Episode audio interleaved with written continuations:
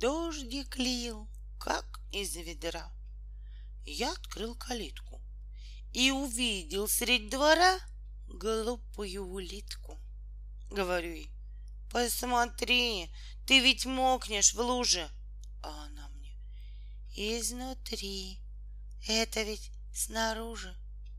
А внутри меня весна. День стоит чудесный, отвечала мне она из скорлупки тесной. Говорю, повсюду мрак, не спастись от стужи. А она в ответ, пустяк, это ведь снаружи, а внутри меня уют.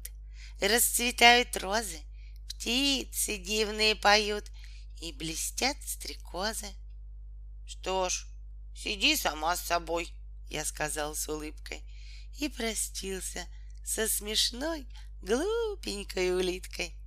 Дождь закончился давно, солнце на полмира, а внутри меня темно, холодно и сыро.